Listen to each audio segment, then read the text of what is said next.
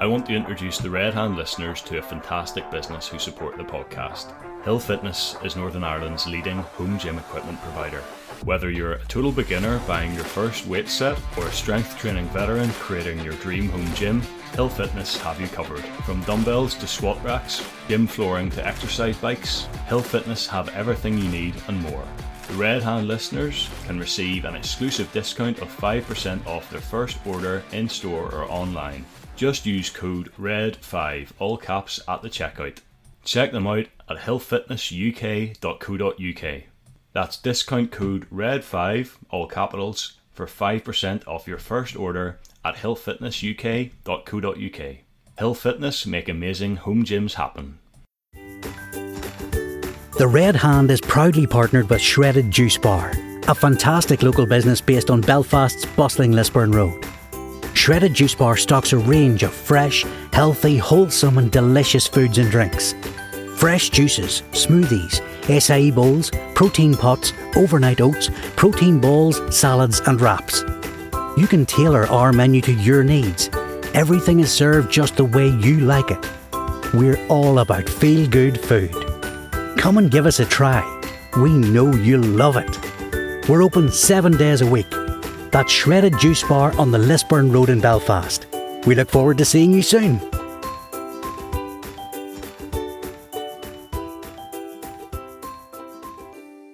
So, welcome to the Red Hand podcast. If you didn't see the game last night, Ulster did get their bonus point win. It was 36 15 against the bottom of the URC side uh, from Italy, Zebre. So, it closes the gap at the top of the table with league leaders Leinster. Big game against them next week, of course. So, as I say, if, if you didn't watch it last night, I think it's fair to say Ulster were dominant, but they did make plenty of errors. They had their bonus point wrapped up by half time. Tom Stewart got a couple of tries. Stewart Moore with a good uh, sweeping backline move try. Uh, Matty Rea similarly um, did very well to finish his. Callum Reid, John Andrew, you can imagine uh, type of try John Andrew got. It wasn't a halfway line break. It was one of Ulster's classic, uh, utilizing the, the rolling maul and uh, got over that way. So, um, in terms of Ulster's record so far, that's their sixth win from seven URC games, which is not bad by anyone's standards. Two yellow cards were shipped by Sam Carter and Nathan Doak, which we'll talk about. Other talking points, I suppose the obvious one is Iain Henderson, Captain Fantastic, his return from injury, and the promising out half Jake Flannery uh, making his maiden start for his adopted province. So, um, scores uh, came from Lorenzo Pani, the fullback. Uh, it was a good try, uh, scored in the corner, missed the conversion, uh, and Eric Cronje got one at the very end of the game. So in the end, it was a pretty comfortable bonus point win. Maybe not as dominant as we would have hoped or expected, but um, not not to be sniffed at. Uh, Zebre have uh, run a few teams pretty close this season. Um, so I think overall you can be pretty happy with that. There's a slight mix of um, youth and experience in that team, giving a few guys a go. So look, a good result. Ulster will now prepare for a bigger test against Leinster next week and a couple of tough European games against Sale and La Rochelle in the run up to Christmas. So Anyway, I'm joined today by Ulster fans Jack Fogarty and Ross Barnett to discuss the game. How are you both? Good, thank you. That's good. All good, Peter. How are you? I'm good, thanks. All, all good. It's good to have you both. And um, Ross, I just want to go to you now and ask you, what was your overall impression of that game? Are you happy enough? Uh, okay, yeah. Like Ulster, let's be honest, Ulster didn't get out of second gear. They didn't need to. I'd say the game was won when, when they went 12 0 up. Um, they took the foot off their gas. And when you look at the fixtures they have coming up, they got the job done. They got the five points. Let's move on. Um, yep. Zebre weren't uh, Zebre weren't up. They weren't really up to much. Like yeah, they had chances, but they, they never really threatened like make uh, pulling off a shock last night. And yeah, it was a fairly routine victory for Ulster, even if they did have, have uh, two yellow cards. Yeah, yeah. Sold sold out Kingspan, so uh, half price tickets help with that, I suppose. Um, but it was great to see uh, the place absolutely packed out. Um, Jack, you uh, you're our English correspondent. You're you weren't able to go to the game. uh, you sat sadly you're over yeah. there. But uh, what did you think of Dan's selection for that game? So a bit of uh, a mix of experience and youth. But were there mm-hmm. guys that you would have liked to see maybe a wee bit more of, given a start last night? Yeah, well, I uh, I really liked uh, Dan's selection for this game, and um, like you say, that little bit of mix of of experience and youth in there, like Cormac and with Sam Carter, who before tonight's game or last night's game was actually uh, playing some decent rugby um, and uh, had a bit of a highlight last night. But uh, Izzy Izzy did Izzy did well in that game, and then I think sort of I had a, I had a bit of a selection uh, conundrum myself whether they might stick Izzy at six, which I would have loved to have mm. seen just to go big against uh, you know a team that we were likely to win against, and then and in the back line, like Flannery in there for the first start. Really looking forward to seeing what he can do um, in the future for us. And then just the likes of Stockdale and Hume and guys like that getting more game time, getting minutes, because obviously they're just going back from injuries and little bits and bobs and, and things like that. So just see a little bit more of that. And um, and yeah, um, there's there's actually loads of depth in the squad now. So it's it's looking you know it's looking good to see you know for the future in terms of who we're going to see more of because it could be could be loads of fellas. So yeah, yeah, and we'll talk we'll talk about some of the guys coming through uh, individual performances in particular and, and, and touching that. Like I, I, suppose at the game last night, there's good atmosphere. Uh, uh, it, it, I suppose whenever Ulster had their opening two tries within, I think it was the first eight minutes, they had their two tries. Uh, Zebre came back into the game a wee bit and flattened the atmosphere. Um, it wasn't until about the 50th minute, it was Iain Henderson came on. It was funny, he just made an instant impact because they, they got over for the Maul try, try almost immediately and it did lift the crowd a wee bit. But like, I suppose it was one of those ones, it wasn't wasn't interprovincial, you know, it wasn't like a electric atmosphere, but yeah. um, get good to see the place packed out nonetheless. So I want to go back to you. What are the, you sort of touched on a couple of things there, but what were the key positives mm. do you think were uh, that Ulster can take away from last night? Yeah, I think a lot of guys just got minutes like under their belts. The guys like Flannery, not you know his first you know his first competitive game. All right, he went on the emerging Ireland tour and, and he played pretty decently on that. But just getting into the systems of how Ulster play and everything, and and actually you know those first eight minutes, like you say, everything was looking rosy. It was like they'd been playing together for years, and you know the maul was going well. Guys were linking up in the midfield, so all these kind of patterns and you know dummy runs were were kind of looking really, really, really nice. So that was you know that was great to see. And actually, we we you know we did fall away in that little middle part of probably well certainly the first half. We had a little bit in the second half, was sort of chop and change, but I was I was impressed to see him that they got back into it at that end of the first half and got you know got two tries at the end of the half, bonus point, you know, happy days, and then kind of like Ross says, you know, it's a bit like well, you know, we've we've kind of done that now. Let's kind of like chill out, and then obviously, in, you know, in the second half, just try to score a few maul tries and just sort of put the big game to bed, which they did. So, so really, it was very kind of workmanlike, wee bit a bit boring at some stages, maybe where you know game got a bit scrappy, a few penalties, but you know, guys played who ordinarily, you know, might not play um, this game sort of last year. Um, so it's just good to see that rotation and guys just, you know, guys just getting minutes as well. So yeah. No, absolutely. Um, g- great to see, and we'll, talk a wee bit about Jake Flannery. I thought he was one of the key talking points of the game. We'll talk about him.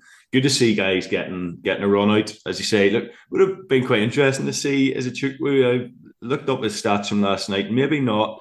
He, he put in a, a, good shift, but I'd like to see him maybe freed up a wee bit at six um, mm. and see, see um, how he how he functions as that hybrid sort of six um, second row uh, combo that has become sort of quite popular. So um, anyway, Ross, like it wasn't all rosy, I suppose. Uh, we bit we bit of rustiness, and that's maybe partly due to the break, but um, what are the key things to learn or maybe improve on after this game? Uh, I thought the I thought the pen, Ulster's penalty count meant it wasn't as close, as, or sorry, it wasn't as one sided as it maybe should have been. Um, the, they gave away uh, they gave away some penalties and and maybe against better opposition, they would have been fair enough to give away just a few for like uh, keeping your hands on the ball, like hands on the ball a wee bit longer than the ref than the ref wanted, and those those penalties are okay to like break up um, momentum. But as as I said in sort of the, the opening point, Zebra never really looked.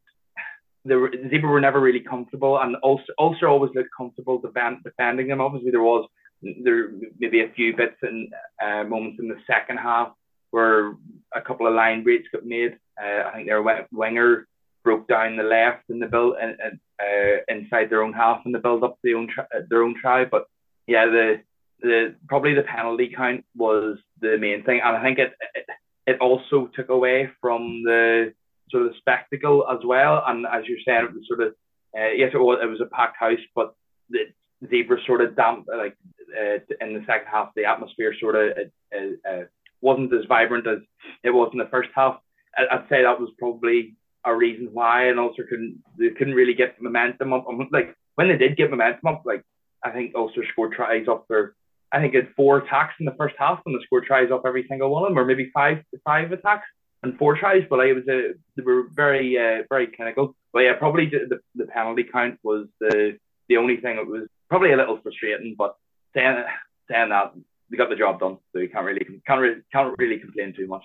I know, I know. Yeah, it's. Uh, I like your positivity. I think there's uh, there's a few sort of errors there, but like it's a group of guys after a break in rugby. I think you always see that there's a bit of rustiness, you know, and uh, just even handling errors, or maybe just guys aren't as much uh, sharp as they would like to be. Yeah. So, um, in terms of statistics, like I, am reluctant to delve in too much to statistics because they don't tell the whole story. There's intangible stuff that goes on in a rugby match, but um, just looking, it gives you a bit of an indication. And I think in terms of what we expected to see was Ulster to completely dominate in terms of territory and possession. But what the statistics show is that they didn't really. It was actually about 50 50, both in terms of territory and possession. Uh, Zebre went into Ulster's 22 more times. So uh, Zebre were in 10 times to Ulster's nine. Now that speaks partly to Ulster's defence, which is pretty good. They soaked up and absorbed quite a lot of pressure,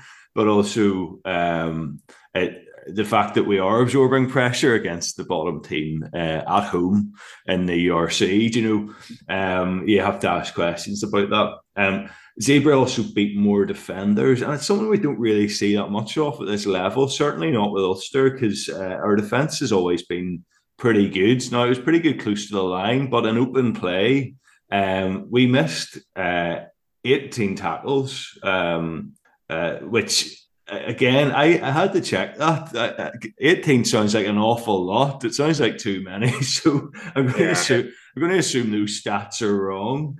uh, p- p- people dropping off tackles, maybe. Now there were there were a few, and we'll come to come to that in a minute. Uh, a few that I noticed, but there, there's no way. I, I think they missed 18 tackles, but certainly uh, Zebre did well to beat beat Ulster defenders. Um, they, they had a bit about them. You know, Zebra are are improving, and they're not the sort of uh, walkovers that people have, have maybe expected or talked about in the past.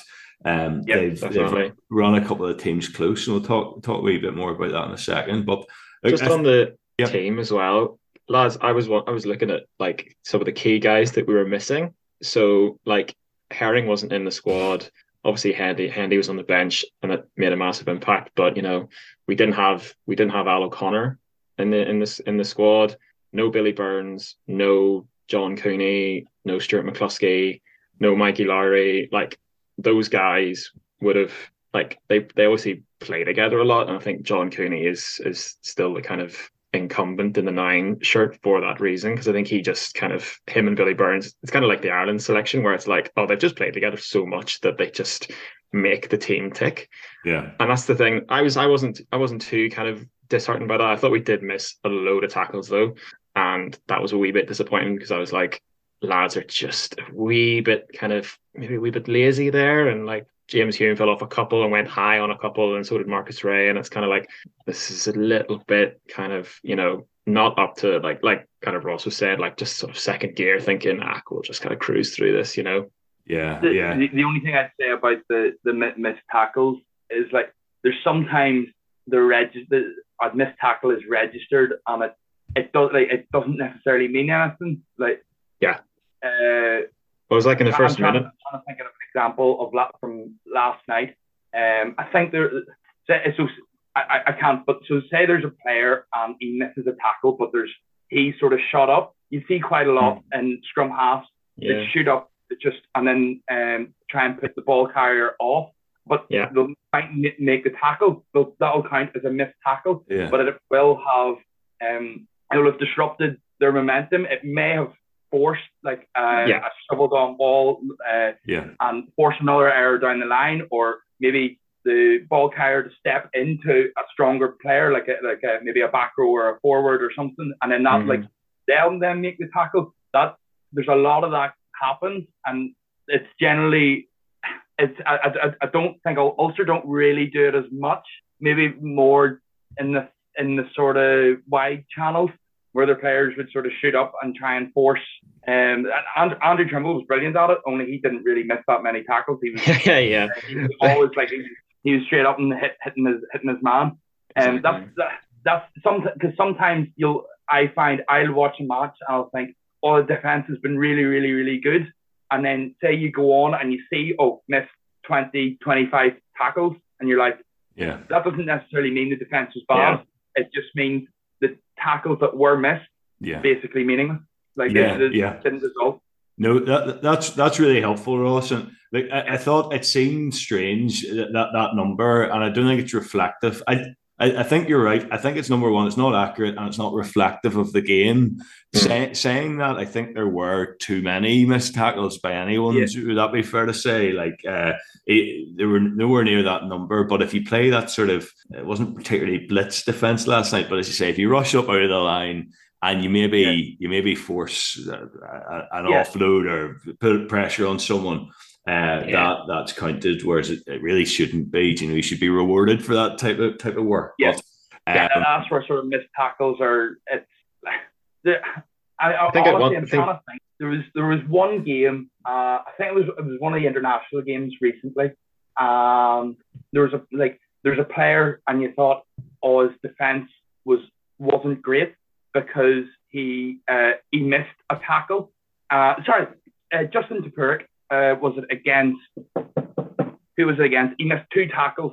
The two tackles he missed resulted in tries, and he made about yeah.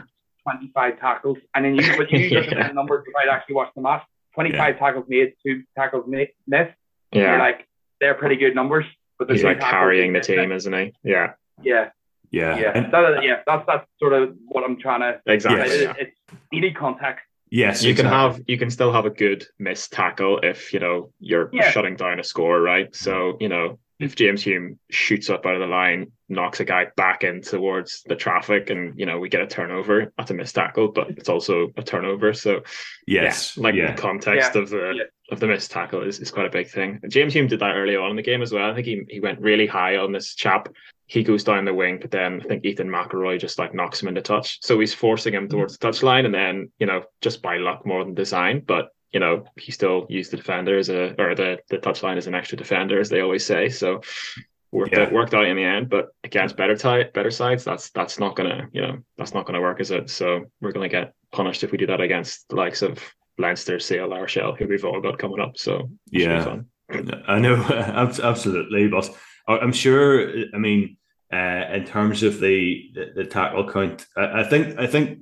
well to go back on that point slightly, the um, the best way sometimes to test this is the eye test, which basically involves watching the game, which some sometimes uh, even rugby writers and things like that don't do sufficiently well. Do you know, just watch yeah. it and go, look, mm. does it look like he played pretty well? And if so, uh, you don't need to pay too much heed to statistics. You know, uh, uh, that's why I'm sort of reluctant to go to them, but interesting nonetheless. Um, mm-hmm.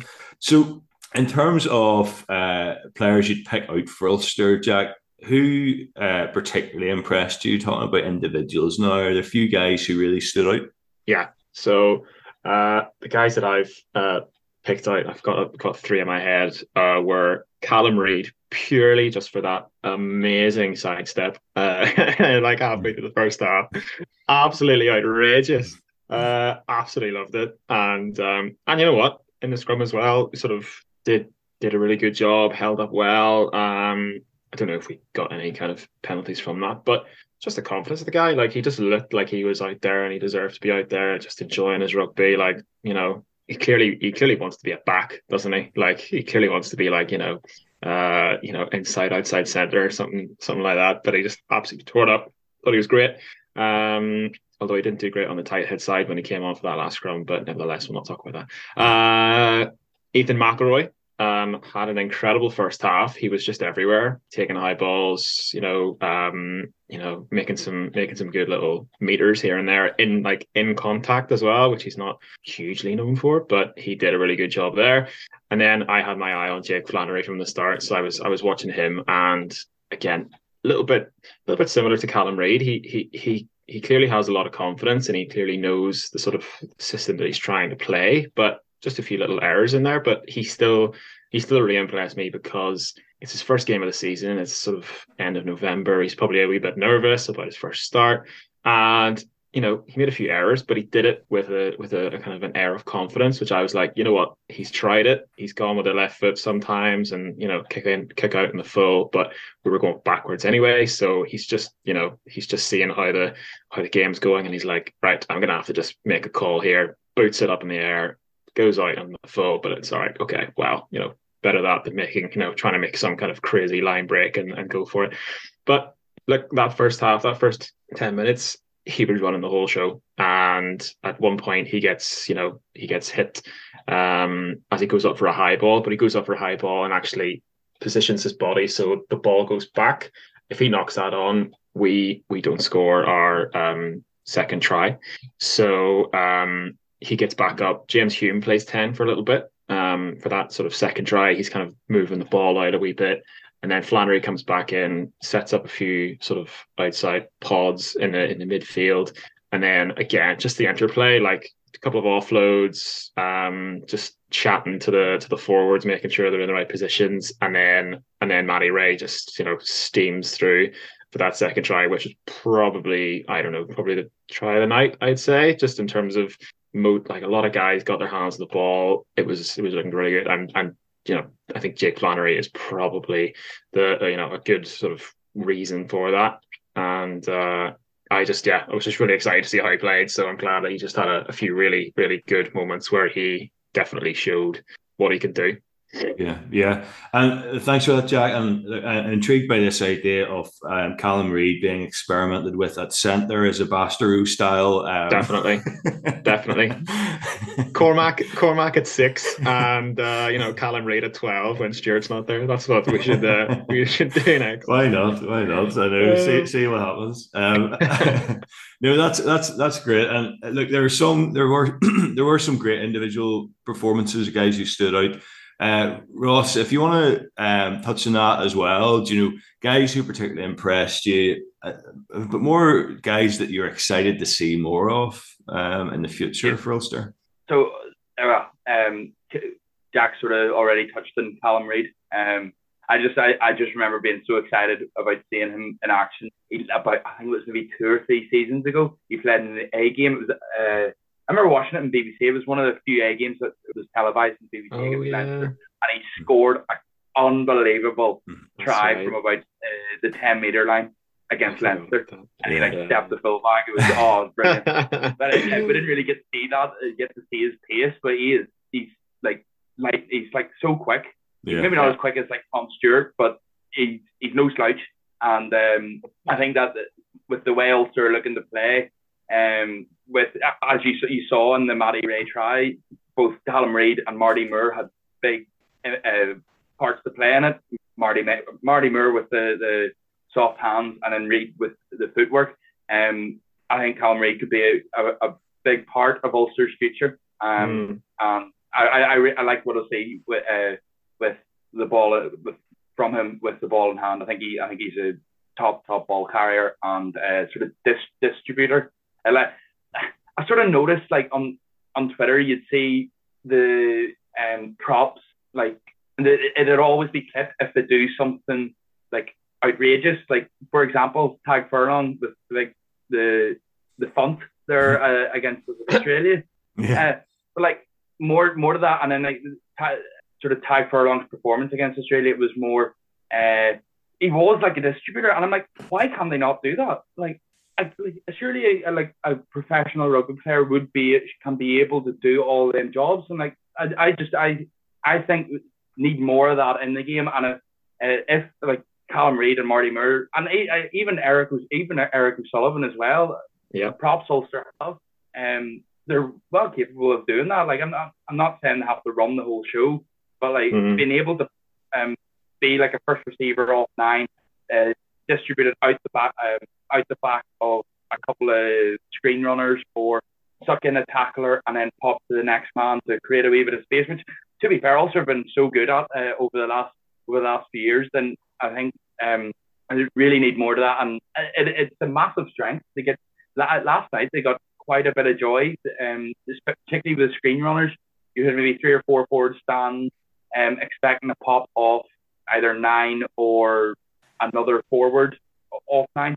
Um, and then it just go maybe back out, out the back door to I think I can't remember if it was maybe Stewart Moore, Flannery, or another back, or even uh, Stoker McDonald. Um, and it actually it actually sucked in a bit else a bit of the zebra defence. Although we didn't maybe get to see that as much, but that's maybe down to the fact that Ulster maybe didn't have as much possession as maybe we'd we'd expect them to have. The other the other one, and it's it's actually similar. And the other player, it's actually sort of a similar reason is Cormac Izuchukwu. Like he's plenty of experience in the seven circuit with Ireland. He's got footwork. He's quite quick. He has, obviously if he's played uh, sevens, and he's quite physical. Um, I think I, I think it'd be good to like see him. You know the way like they operate in pods. If he operates in like one of the wide pods and is see what his handling is like, and um, maybe get off a few offloads, get put one of the wingers down down the flanks. Um, a little, a little, I suppose a little bit like Sean Reidy used to do. He would have stayed out on the flanks, and even I think Mar- although Marshall could say he was more of a ball carrier in uh, in midfield. But uh, definitely looking forward to seeing more of his Izuchukwu. Um, I think that was that his second appearance. Sorry, it was actually his, his fourth appearance of the season, but he's only now clocked up 100 minutes.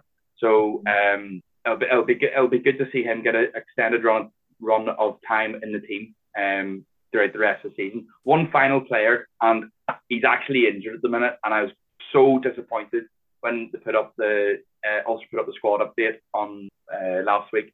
Jude Postlethwaite, I thought this would have been a fantastic game to have him in, stick him in the 13 channel, um, either Marshall or Hume on his inside, and I, I, thought I thought he could have done done really well. If, um, I think he's he's he's a really he's quick, but he's really strong and he's powerful. Um, he's sort of similar player to like Ben Moxham. He can play he can play centre. He can also play on the wing. Um, I'm really looking forward to seeing him uh, make his debut uh, when when he recovers uh, from his injury, which hopefully isn't too far down the line.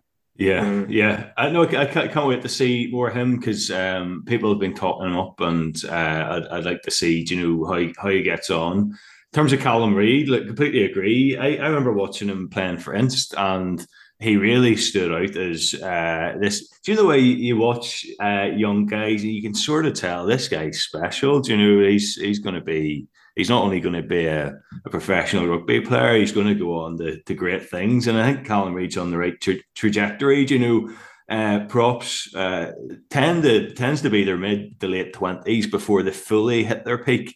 Uh, guys like Callum Reid, though, given how dynamic he is in terms of his carrying, his overall involvements in the game, his his hands, and the hands, uh, the soft hands you're talking about there, Ross, and um, I think that's partly a product. Dan Soper's pretty big on, on that, you know, and I think it's a New Zealand sort of it's a Kiwi trait to, to see uh, it is absolutely essential that even forwards can contribute uh, uh, in terms of hands distribution. Should be able to do everything backs can do. Um, uh, so I think uh, we, we, give some credit to, to, Dan Soper for for that, and uh, Callum Reid and Tom Tom Stewart with uh, carries, 11 carries each, um, which is uh, uh, joint top in the pack. Um, the next highest, I think, was seven from um, from Izuchukwu. So, um, but it's interesting. Interestingly, about statistics, you know, Vermeulen made a few carries, but he made over twenty meters of those carries,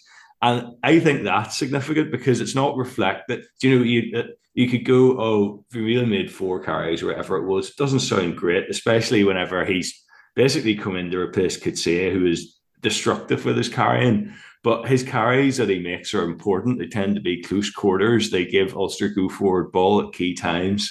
And um, we do need we do need the other guys to chip in a wee bit more. So we probably did miss Timoney a wee bit. Um, uh, I love that back row of Timoney, Matty Rea, and Vermeulen. I think it's sorry, Marcus Rea, uh, Marcus Rea, Timoney, and Vermeulen. I think it's really well balanced, you know. Um, so, but we probably do miss Timoney a wee bit just in terms of his ball carrying. So, uh, Izuchukwu, he made a decent number of carries. Probably like to see more of him, as you say, Jack earlier. Maybe like to see him freed up a wee bit and see what he can do from six. Um, mm Matty Rea you now was fairly quiet defensively. Um, that's one of the things I took away from the stats. Um, like to see him, given his size and physicality, do you know he's a big guy, do you know his frame, and he'd like to see him impose himself a bit more, make some massive hits. Um, we didn't see too much of that last night. Uh, the other player that we haven't mentioned a huge amount yet is Stockdale. I'd like to see Stockdale get involved a wee bit more. Few missed tackles. He, he looks a bit rusty, and we just love to see. I think we're all so excited to see Stockdale get back and doing what what he can do best. So um, uh, I think.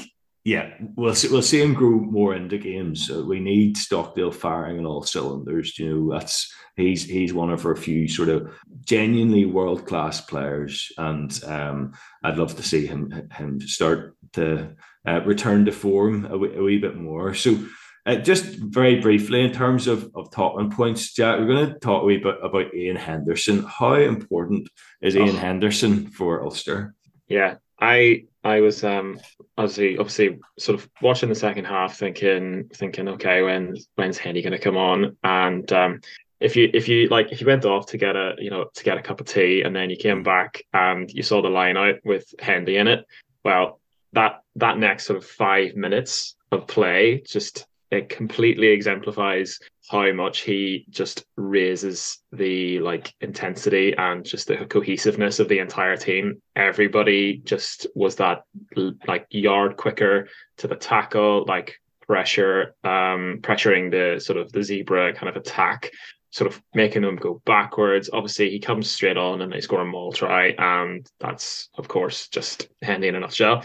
But like just I don't know, he just seems like such a I don't know, like such a, a spiritual leader. Like when he comes on, everyone's just like, oh well, Hendy's here. We need to like we need to like step up. It's a little bit when Brian O'Driscoll played for Ireland. It was like whenever he played, everyone else played better. So he came on and everybody kind of looked at each other and kind of thinking, oh lads, Hendy's here now. We better like we better step it up actually. And they actually did. And they they were class for like five, ten minutes. It was like oh crap, like Henderson really, really makes us play well.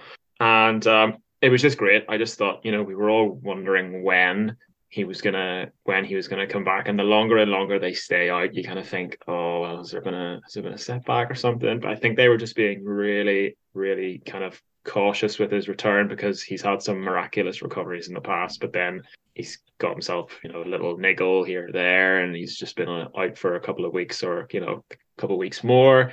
So just really happy that he's that he's out there, you know, playing again. And he looked like he was he looked like he was absolutely firing after the game. He was chatting to BBC, I think, and he he was he was his usual self, chatting at like a million miles an hour, and just looked just super pumped to be out there playing again. So he's he's absolutely massive for us and you know he's going to be key um for you know big games against you know well like the next the next three games for example but towards the tail end of the season we need to sort of make sure he's he's he's ready for for the end of the season as well because he's going to be he's going to be key not for just Ulster but probably Ireland as well so yeah he was he was class when he came on Oh, it's great to see Hendy back last night. Um, yeah, the, the crowd definitely gave everyone a lift, including the crowd. And as you say, his impact can't be underestimated. Just uh, like he didn't get the try, but you're right. I think everyone's just like, here, lads, Hendy's on. Let's score. Yeah. we, yeah. Don't, we don't want to let him down. Um, Absolutely. Uh, so, uh, Ross, in terms of just on that point, um, the line out maul is a potent attacking weapon for Ulster. Tell us a wee bit more about how important that is as part of our game plan. So, sort of over the last like over the last few years, you've really seen um, an uptick in not necessarily Ulster's game, but just sort of the wider game of the amount of maul tries that are scored, and um, especially when you get to very lopsided teams. So a really strong team and a really like and a not so strong team. Um, the maul, it, the, the weaker team always struggles to defend the maul. Um, it, it's some, it's something. It puts it puts the weaker sides at a massive dis, at, at a massive disadvantage. It gives the big the bigger team almost gives them sort of gives them an armchair ride. Uh, which but I'm not I'm not saying that's a good thing or a bad thing or anything. It's more just an observation. Um, but like if you if you're looking this season, Ulster's hookers have scored in all but one match. The only match they didn't score was the uh, 55-39 win over the Scarlets, and uh, that was because the conditions didn't really they weren't they could go throw the ball about, and I think the Scarlets side, the Scarlets side, they didn't want to defend that day. Um, both Tom Stewart and John Andrew, they're one and two in Ulster's try scoring charts, four and three. Yeah, it, Ulster haven't probably uh, nobody's sort of running away with it. But uh, when you look at the amount of minutes they've played, Tom Stewart's only played 181. That's four tries, 181 minutes this season. That's that's good. That's good going. Um, that's two try two tries every. As I mean, World Cup mode uh, is going to be two tries every 90 minutes, but it's not. It's uh, 80 minutes for rugby players. Uh, and then Andrew, he's slightly more, 217 minutes. Um, uh, I don't. I, I should have got it the hand, but I don't have the hand. Uh, uh, Rob Herring is, uh, um, sorry, no, it is. It's John Andrew. When you look at his uh, scoring stats from 2017 compared to his scoring stats before that, it's uh, it's quite it's quite a difference, and you can it's it's all sort of started before that, but um, since 2017, the start of the 2017 season, sorry, uh, John Andrews made 74 appearances, scoring 16 tries. Before that, um, he out of all his all time his Ulster career, he's 101 appearances, 18 tries. Uh, Rob Herring is that Rob Herring's probably a better, and even better uh, uh, observation of that. Uh, since the start of 2017, he's 99 appearances, scoring 26 tries. All time Ulster career, 219 appearances, 32 tries. So he, before 2017, that's over 100 tries or 100 games, and he'd only scored six tries. Obviously, there was a lot of that. He was playing maybe second fiddle to obviously Rory Best. He still would have got game time when Best was away again playing for Ireland. Um, but I think it, that is probably Rob. The Rob Herring is probably the the best the, be, the best uh, view that I can see of how Ulster's maul has sort of it's really rocketed in the last sort of five years or so, and it's, yeah fair play to keep doing it. It gets yeah. three three tries there last night from mauls. Um, there's 15 points. The 15 points did probably um they they, they worked hard for and they deserved. Um, but it's it's it's you'd still say they know what to do. They've done it that often. They get to five meters out. You're almost well. I know I'm anytime a five meter line out, or even like even like a seven, eight meter line out uh, from the opposition line doesn't end in a try.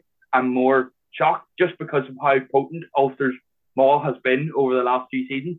Yeah. Um, uh, which fair play them, keep going, keep it lit, uh, yeah. and hopefully get a few more maul tries again in the next three or four games. Yeah, no, absolutely. It's a, it's a real skill, and it's it's an important. Uh, it's a really important way to score tries, and it might not be the most exciting for, for fans to watch, but like to be honest, if we can score regularly using that method against against the top teams. I don't care how we win. Do you know if this gets us to European final yeah. and we grind out sort of all rollover tries, fantastic.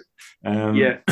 in terms Totally. of in terms of the uh, uh, other talking points of the game, I want to talk a wee bit about the yellow cards. So there were two, and they sort of are contrasting and and what they're given for. Um, in terms of Sam Carter's, well, we'll talk about both of them, and you can maybe uh, offer a view each on Carter uh, getting a yellow card for what was a fairly needless, uh, to put it lightly, and be polite Yeah. uh, bit bit of needless bit of play, and then Doak's as well, so- which could have gone either way. Like I need to watch it again a few times. Uh, couldn't couldn't see it all that well, but look in terms of those yellow cards, t- tell us a wee bit about your your thoughts on on both of those. So Car- Carter's it um it was for it was basically it was quite cynical, not for for preventing the uh, quick tap penalty for Zebre. Um, I thought it was fair enough to be honest. It was just- Uh, Dumb, wasn't it? maybe maybe your maybe the boy went down a wee bit soft, but like Carter, It's very, it's, it's, it's very funny. He's like running into him with his arms up, like, "Oh, I'm Yeah. not doing anything," and it's Yeah. like, yeah. Carter, what are Yeah. you doing? I know. Like, it's As- as obviously, you're gonna get yellow carded. Yeah, I know. It's as It- if he thinks it absolves him of all guilt. If you have your arms in the air, it's like, well, Yeah. he had his arms in the air, so no yellow card. But yeah, it was. I can't remember when that was exactly, like what minute of the game that was, but it was right in that like period where we just gave away like five or six Mhm. penalties, and then Carter just thinks, "Ah, well, stuff it. We're just not playing well. I'll just like get myself yellow carded." It was just like, all right, Yeah. lad, like have a bit more faith in this in the team, like. But he just, I think he just had enough. He was just like, "This is crap. I'm gonna go for ten minutes just for a chill." I And, know. like, the the the other one, uh, um, it's it's sort of parallel to the Izuchukwu's against Munster, and I'm actually considering where it was in the pitch before as like before as a Chukwi's against Munster, you'd have been like, there's not real threat because had plenty of players. As far as I remember, Ulster had enough players back to prevent any significant inline breaches Yeah, by uh, Zebre. So, I'm like on the base of it, it, like, it probably was the yellow card. I think maybe I think Carter was sort of hedging his bets, and I, I Yeah. can't really blame I can't really blame him for it. Just, I think you know, Izzy's slow, like, try, slow down, slow the play down a wee Yeah. bit, and uh, just hold their momentum. They had a wee bit of momentum. They got a penalty, took it quick, made a bit Yeah. of made a bit of yards, and like it didn't pay off. And no, yeah. um, Oh, I think- yeah. Oh, sorry, Jack. Go ahead. No, I was just gonna say Izzy's was a little bit more kind of petulant, where he was kind of just like, I don't know if it's a penalty for us or them. He just kind of like sort of paws at it with a big sort of big right hand, and then Carter's is just like, I'm gonna do this and I'm gonna get yellow carded. But he, you know, and like I said, he goes down a bit, he goes down a bit soft, and sometimes the ref says play on, or he plays advantage, and he just sees what happens. And but Yeah.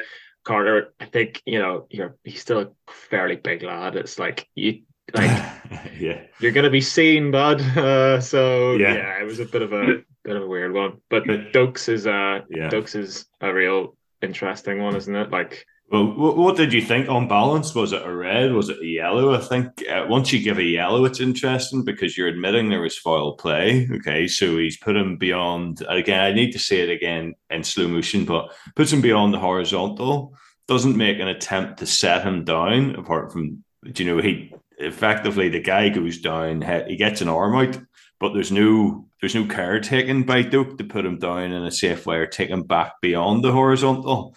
Um, so, look, in terms of mitigation, you could argue like it was a decent tackle. I mean, I think if you stuck that tackle in a club match, you'd be delighted with yourself. Uh, I'm not, I'm not, not defending it, but it, it was just a good tackle. But I think he's taken him, he's taken him beyond the horizontal almost by accident. Uh, I think so. Uh, yeah. Interested to hear your guys' thoughts. Go ahead, Ross. Do you want to go or Oh, um, so uh, again, I'm sort of going off memory. I, I really need I need the clip in front of me uh, to make it. But from what I remember, he, like the Zebre player's legs were they were clearly beyond the horizontal.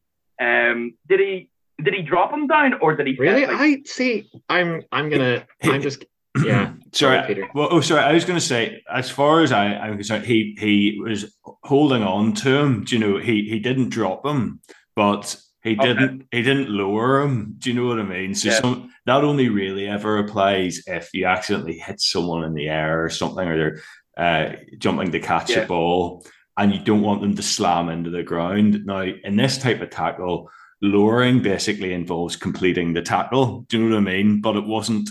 There was no care taken to ensure that the guy didn't land on his head. So in that sense, you see, this is where I this is where I have a problem with it because yeah. they they went through it all, and I actually think because he because he lifts him, there is there's obvious duty of care, sort of yeah. so to speak. That okay, Doak, well, you've lifted him now, but I actually don't think that his legs go beyond horizontal. I actually okay. think that Doak Doak lifts him, and he thinks, okay, geez, I've lifted him now, and he's kind of like he's kind of like trotting sideways. And then I actually think the Zebre player thinks, oh crap, I'm gonna get spear tackled here. Mm. So he tucks his head in, which yeah. means that Doak is kind of moving with him, and then when he when he tucks his head in, that then creates the motion of him his head hitting the floor, and then Doak's like, "Oh, geez, well, I have no option now but to just kind of sort of complete the tackle." Yeah. So I don't I don't think Doak's actually done a huge a lot wrong. I'm glad it was just yellow. I I at the time I was thinking like, geez, well, this is the, the Zebre player is just endangering himself by by like deliberately twisting and turning himself inwards. And actually, if he had probably just sort of tried to, I mean, I mean, it's kind of kind of hard to stay upright when you're, you know, horizontal to the ground. But I was like, uh, is that actually even Doak's fault? Like he lifts him, but he's not driving him into the floor. He's lifting him. He's not like doing it at any real pace. Yeah, yeah. Like I was like, that's that's if that's a red card, that would have been extremely harsh. I know yeah. he lands on his head, and you've got to protect the player. So it's obviously going to be a penalty or a yellow card. But I was like, Doak has really not shown any kind no. of intent. Not that not that anyone actually intends. I mean, the, the thing with Ches and Colby, Ches and Colby uh, for the Ireland in the Ireland game, he picks up Mack Hansen and he drives him into the floor. Yeah, yeah. And just because he lands on his back, they think, oh well, that's that's only a yellow card because he's landed on his back. But if you look at Doak's one, he lifts him up and he kind of he's thinking you could see him kind of going like, oh well, I'm in trouble now if I don't put him down safely. And I yeah. I don't think he does anything wrong, Doak, but you know, you pay the price for lifting him. Yeah, yeah. No, and look, I'm actually watch. I've watched the clip a few times. I actually have it here in front of me. And look, if you watch the the tackle at full speed, it looks completely innocuous. Okay, so yeah. the referee actually gives a scrum to Ulster, and it's overturned. Okay, so it's uh, the yellow's then That's given. Right, yeah. So the referee doesn't see anything wrong with it. He just sees a tackle with a knock on, and the guy obviously he's, he's extending his his right arm the ball pops out and and the uh, the ref just says uh, scrum so he's, he's not that on. Yeah. Um, so interesting. I, I think you just and you have to use the abundance in the abundance of caution. I think referees will. Of will, course, will, will err on the side of caution and give uh, give yellows for this type of thing. But I think a yellow on balance is probably fair for that uh, rather than yeah. a red. I think uh, all that said, I think I think that's probably fair enough. And it did take a few watches, you know. And I think where you have to watch something a few times, generally, probably have to say, look, it's a, it's, it's a yellow. Okay, so um, yeah. Uh, in terms of uh, the only th- other thing I was going to add to this sort of section was um, we already talked about how good Tom Stewart is, so I don't really need to, to go into detail about that. I think his ceiling is so high. Um, he's a very dynamic, modern style of hooker. Um, I he contributes around around the pitch. His ability to um, some sometimes people say, "Oh, hookers get for scoring those line out tries, maybe get too much credit," but it takes a bit of skill to steer from the back of the scrum and also you also have to have a degree of um, dynamism and power to to force your way over and crash over uh, off the back of a line out uh, line out maul. So I just wanted to touch on how good Tom Stewart is, and I think he's very good. That was the only other point I really wanted to add to that segment. Um, in terms of Zebre, uh, just very briefly, if any of you have sort of an opinion on how they're getting on. They're bottom of the table. Don't look like too bad a side. Put up a decent bit of pressure against Ulster. Any thoughts on Zebre generally? Uh, they're last night. I think they were they were beat before they got onto the pitch. It's like I think they knew it was to be a, a tough game. Like it was always to be a tough game. When and then when you look at the number of internationals, Ulster were able to field a number of A internationals and under twenties and and players that have ha- that have had European experience. when you look at that, it was it was always a tough ask. Um, Zebre, Zebre always they're they're always capable of pulling off a shock result. I'd say they're more so at home than they are away. Um, I still don't I don't think they're I still think Benetton are the Benetton are the better Italian side and they're probably the better Italian side by some a decent margin at the minute. Yeah. Well, the two the two Italian teams really get um get a raw deal during the international breaks, don't they? So this game for us is like, ah, well, we can stick whoever we want in here, and we'll probably get a bonus point win out of it. But if we go down there with you know a makeshift twenty three, and we're not firing on all cylinders, and they've got some internationals back, they can you know they can sneak a result. I mean, just yeah. the first game of the season, they run they run Leinster to the wire pretty much. So and they showed it in a few few you know, um, a instances at the weekend, like the wee fullback who plays with the mouth guard half out. I thought that was an interesting um, tactic. I was like, "What are you doing, bud? Put that in." Um, and he, he looked decent. Got a wee handoff on uh, on Jacob, you know, and, uh, and and scores a nice wee try. Again, not sure about the celebration, but you know, fair play. Um, and and like yeah, they've got they've got some decent players there. You know, the you know Matt Matt Kvesic is is over there now from what was he Worcester before? Yeah, yeah. Um, so like there's there's some little some some good wee players there, but like you say, like you know they're not going to come to Ravenhill or and, and, and get a result. They're just fighting for scraps and, and, and that's exactly what they did. We yeah. we let them into the game with a lot of penalties, and if if we hadn't, we we probably actually even even saying that we probably should have put about 45 50 on them really because we we missed kicks and we we we missed a couple of scores and actually we gave them far too much ball so we probably should have uh, put them away even even sooner um, than we did but yeah you know i'm interested to see how they how they go for the rest of the rest of the season yeah, no, absolutely, and there'll be tougher tests ahead. Uh, Leinster away being one of them is always a tricky one. Now, um, we, we did the double over over Leinster uh, last season, but uh, in terms of uh, the other games coming up, Sale away, La Rochelle at home, or the next two after that. So, Ross, how much more of a test will this Leinster game be? Can we expect to come away with uh, with anything? Oh, uh, massive, uh, massive test. I hear I you see at the minute I back Ulster against most against most teams, and I don't see why they can't go down to Leinster. The show last year, they could do it. They put in a like the performance the performance they put in last year against Leinster was was fantastic. This game this game was almost sort of it was the best the ideal preparation. The no injuries coming from it. They were able to sort of coast through it. Didn't they didn't have to didn't have to break a sweat. Um, should still be fairly fresh. Um, you've got Hen- the likes of Henderson, uh, Mung Allen, and uh, Flannery getting game time. Uh, Henderson, that Hen, Fla, uh, Tamang Allen, that's only his second game. Flannery and Henderson, that's both their first game for Ulster of the season. Uh, Henderson's obviously he's coming off, off, off a bit of an injury. Um, just get them get them back playing together. Uh, it'll be it'll be it'll be tougher the the the Leinster match, but I see no reason why they can't go down there and get get another win. Absolutely, and fingers crossed. Uh, and there will be um, with with Hendy back in and uh, uh, maybe a, a, fuller strength team. You know, I think that there's there's absolutely no reason to to think that we can't get a result. In terms of the other games, Jack, you look ahead to those games, Sale away, La Rochelle at home. Are you as confident as Ross that we can beat anyone on our day?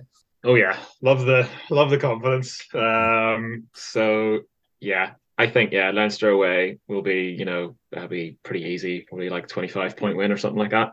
And then uh, and then Sale, I think Sale away is it's gonna it's gonna be that's gonna be tough. Like they were going good guns at the start of the at the start of the season, and I just thought, oh, of course, of course, like Sale hit some form as soon as we are about to play them, and then I thought in the recent weeks when I think just before the break and stuff, I thought, oh, maybe maybe they can be can be kind of kind of kind of kind of got up but um, I'm really I'm really not too sure. We we we seem to just turn up for the big European games and the big kind of knockout games, which is actually a far cry from where we were maybe a few um a few seasons ago.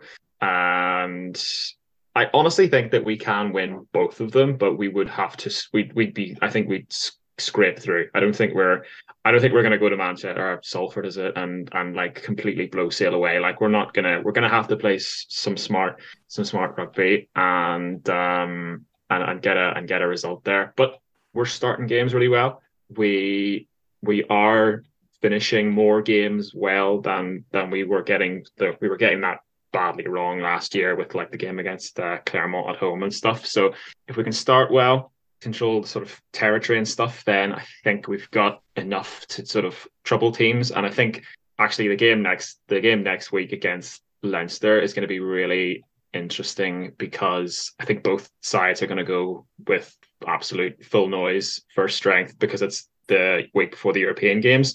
So this could be the first time in a long time that we see Ulster Leinster go full noise and absolutely go you know, like full guns blazing for this uh, Interpro um, where you normally see second and third string sides from from both teams. So that's really going to set us up well. If it's going to, you know, actually, you know, help with regards to playing Sale and, and, and La Rochelle with injuries and all that, we'll just have to wait and see. But uh, always got to back the boys at home and uh, expect to win there. So yeah, be happy with one out of two if if we do lose that game to Sale. But um, yeah, it's going to be yeah. close.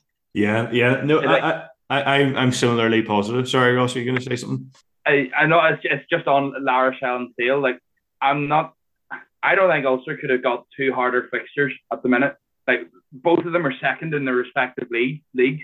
La Rochelle are your uh, defending European champions. The the Will Skelton, I think, Will the just the name Will Skelton scares Leinster fans. Um, he like he, he he's he's terrific player. Uh, Sale they're sort of the Manu Tuilagi is back. He's back. He's playing and he's playing regularly, playing well with George Ford. George Ford single, almost single-handedly um, denied Ulster a place in the Challenge Cup final uh, with that second half performance. Him and Ellis Genge yeah. uh, were magnificent. Uh, Ford has, I think, I think Ford's been one of the best player, best out halves in England for the last three or four seasons. We see when like when Le- I would have gone to a few Leicester games when I was over there, and that was, Le- that was when Leicester were re- really bad. And there were one season, I think Newcastle finished below them, and the only reason Leicester did not get relegated was because of George Ford. They were atrocious, but George Ford kept them going and kept them in. And now he's playing with Sale. Sale of a Sale of a good team.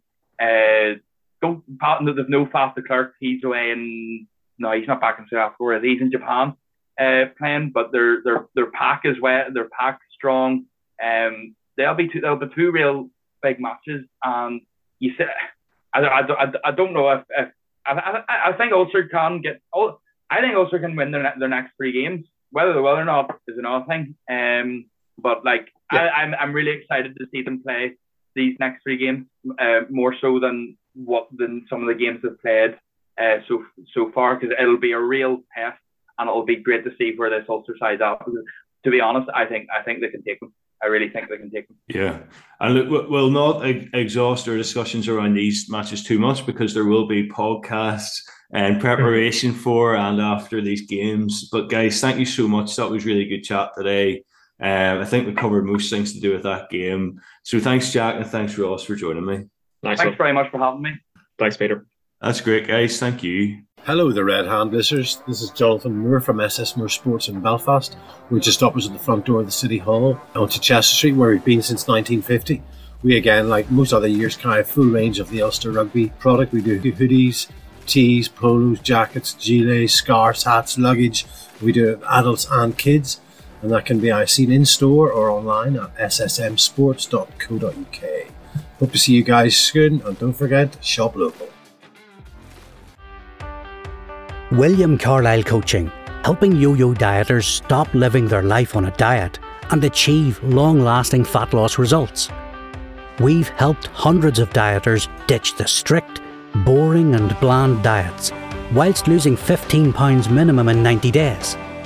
This is all done with the Fit for Life Transformation Programme. It's the counterintuitive approach to weight loss and will change your life forever. If you want to know more, grab your phone or pen and paper to write down my social accounts. On Instagram, it's at William Carlisle Coaching, On Facebook, it's just William Carlisle. If you'd be interested in learning more, drop me a message and let's chat.